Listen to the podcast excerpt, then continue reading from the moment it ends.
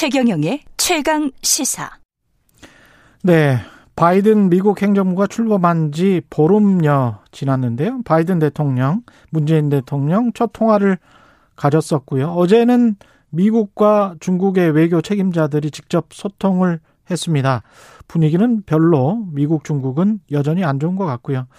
바이든 행정부 본격적인 외교 행보에 앞서 우리 정부 역시 한미 동맹 강화, 한반도 비핵화에 속도를 내는 모습인데요. 통일연구원 홍민 연구위원과 함께 자세한 이야기 나눠보겠습니다. 안녕하십니까? 예, 안녕하세요.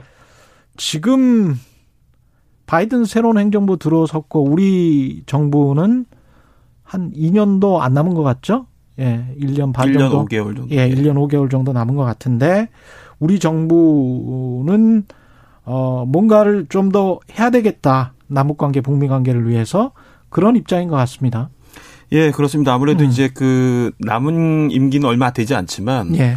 미국의 이제 새로운 정부가 출범을 했고 또 북한 역시도 전략적 기조를 좀 바꾸겠다라는 입장을 좀 내놓고 있기 때문에 예. 어떻든 그 차기 정부로 이어지는 평화 프로세스의 연, 그 연속성 그리고 새로운 미국 정부가 한반도 평화 프로세스에 좀 더 긍정적인 방식으로 어, 대북 정책을 펼칠 수 있도록 우리가 좀 가교 역할을 하고 좀 네. 중간지대를 만들어내는 부분에 있어서는 굉장히 적극적 행동이 요구되는 시기다. 그래서 아마 임기와 상관없이 상당히 중범위 수준의 이상의 전략 구상이 나와야 되는 시기가 아닌가 뭐 이런 얘기도 나오고 있습니다. 예.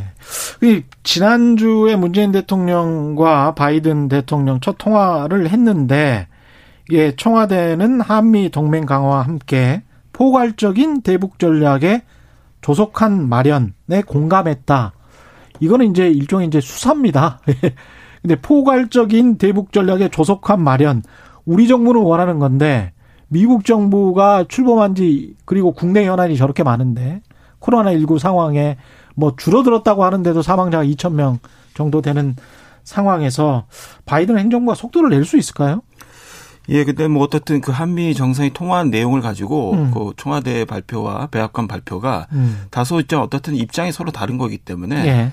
어 묘사하는 방식은 좀 다르지만 기본적인 공감대는 이미 있어 보입니다. 미국 국무부는 뭐라고 묘사를 어, 했습니까? 백악관에서 발표를 예. 직접 했고요. 세 가지 정도의 문장으로 발표를 했습니다. 음. 두 정상은 조선민주주의인민공화국과 관련해 긴밀하게 조율하기로 했, 합의했다. 긴밀하게 조율하기로 합의했다. 예, 이렇게 얘기를 했고요. 음. 우리 정부 역시도 어, 포괄적인 대북 전략 표현은 좀 달라 보이지만 예. 어떻든 한미가 상당한 공조와 협의를 통해서 공통된 입장을 서로 내놓는 것이 굉장히 중요하다라는 입장을 양쪽에 중, 중요한 어떤 공감대로 좀 보여지고요. 근데 우리는 이제 포괄과 조속한 말, 말이란 네. 이 포괄, comprehensive라는 이 말과 조속 네. 이 말이 들어가 있단 말이죠. 네. 근데 미국 쪽은 그게 없다는 거죠. 예, 그래서 백악관 발표를 음. 지나치게 뭐 너무 뭐랄까요.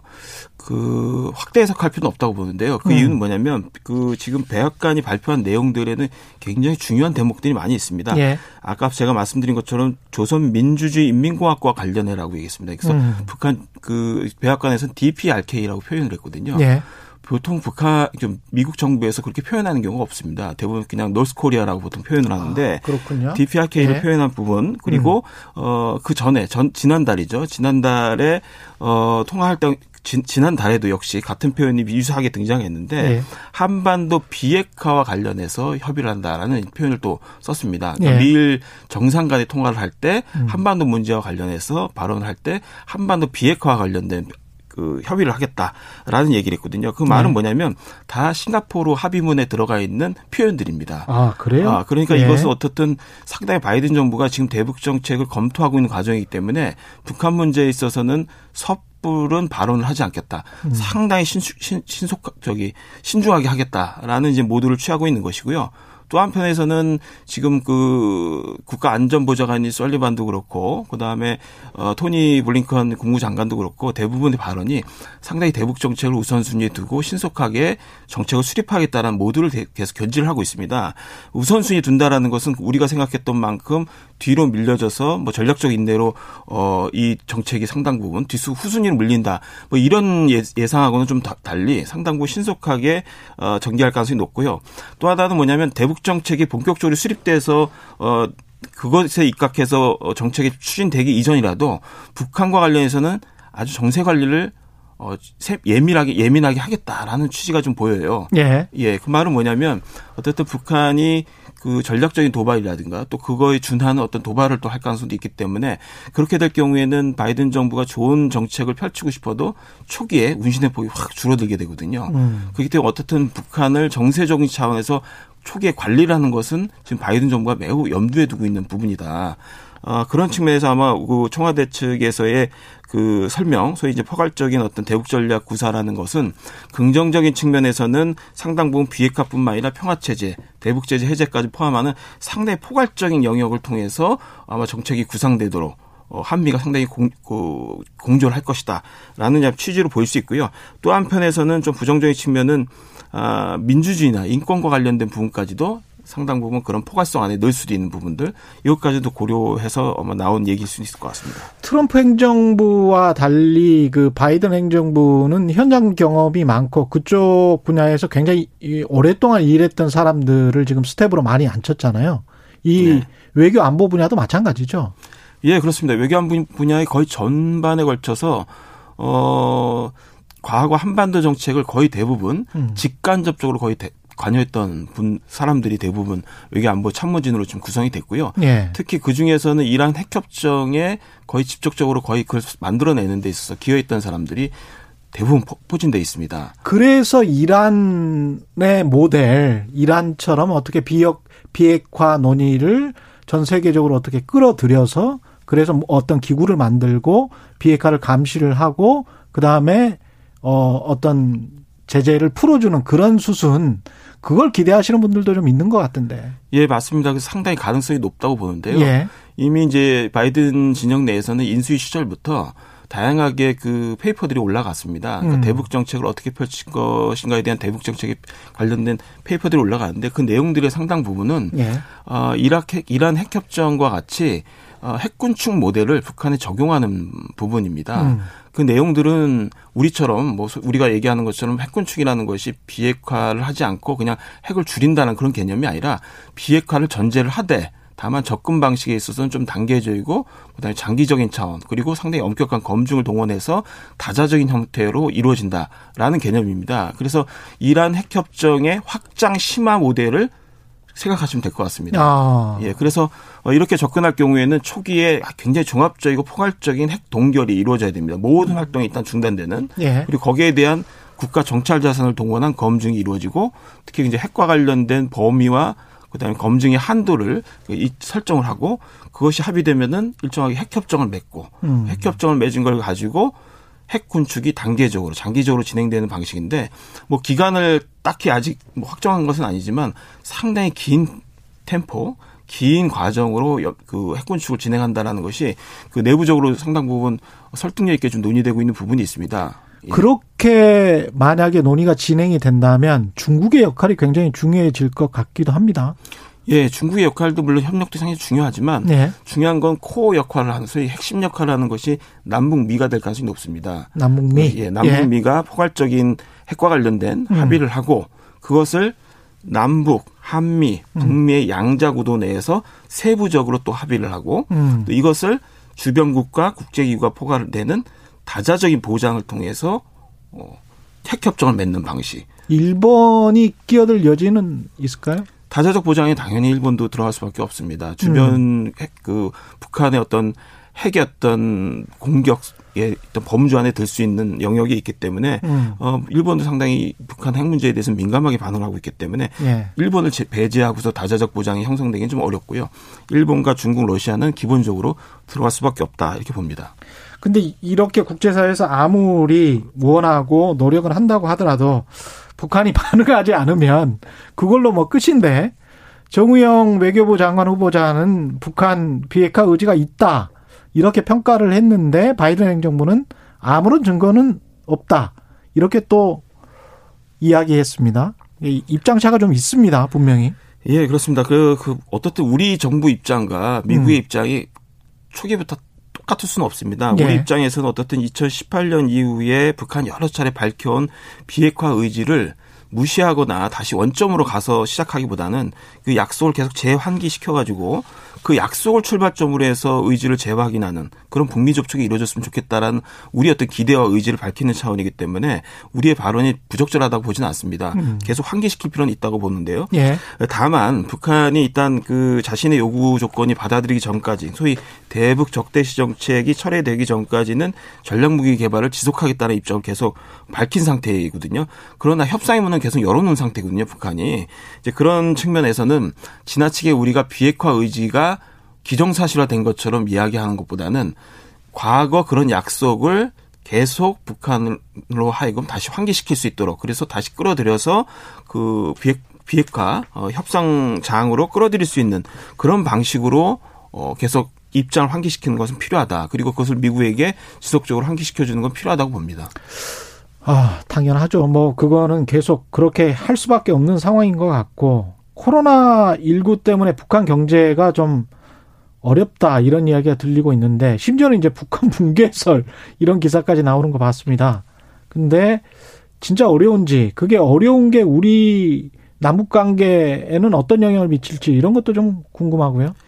예, 어렵긴 어렵습니다. 그 예. 지난 이제 1월에 있었던 제 8차 당대회를 통해서 김정은 위원장이 뭐 지난해 계획했던 여러 가지 어 경제 목표들이 거의 달성되지 않았고 어, 미진한 상태에 있다라는 것을 시인을 했고요. 또 실제 어 8차 당대에서 내놓은 경제 발전 계획이라는 것도 사실상 굉장히 새로운 것은 거의 없고 굉장히 수세적이고 현상을 유지하는데 급급한 그런 모습을 보였기 때문에 경제가 어렵다라는 것을 일단 김정은 위원장의 보고 연설에서도 이미 나타나고 있습니다. 그리고 실제 이제 여러 가지 전문가들의 추측에 의하면은 어, 북중 교육이 이미 70% 이상 거의 뭐 90%까지 보는 경우도 있는데요. 이상 감소를 했다. 그리고 그 외에 비공식적으로 이루어지던 무역 역시도 도시 폐쇄나 봉쇄로 인해 가지고 상당히 감소된 상태입니다. 그리고 대북 제재를 우회하겠다라고 굉장히 강조했던 관광 사업 역시도 완전히 단절된 그러니까 중단된 상태입니다.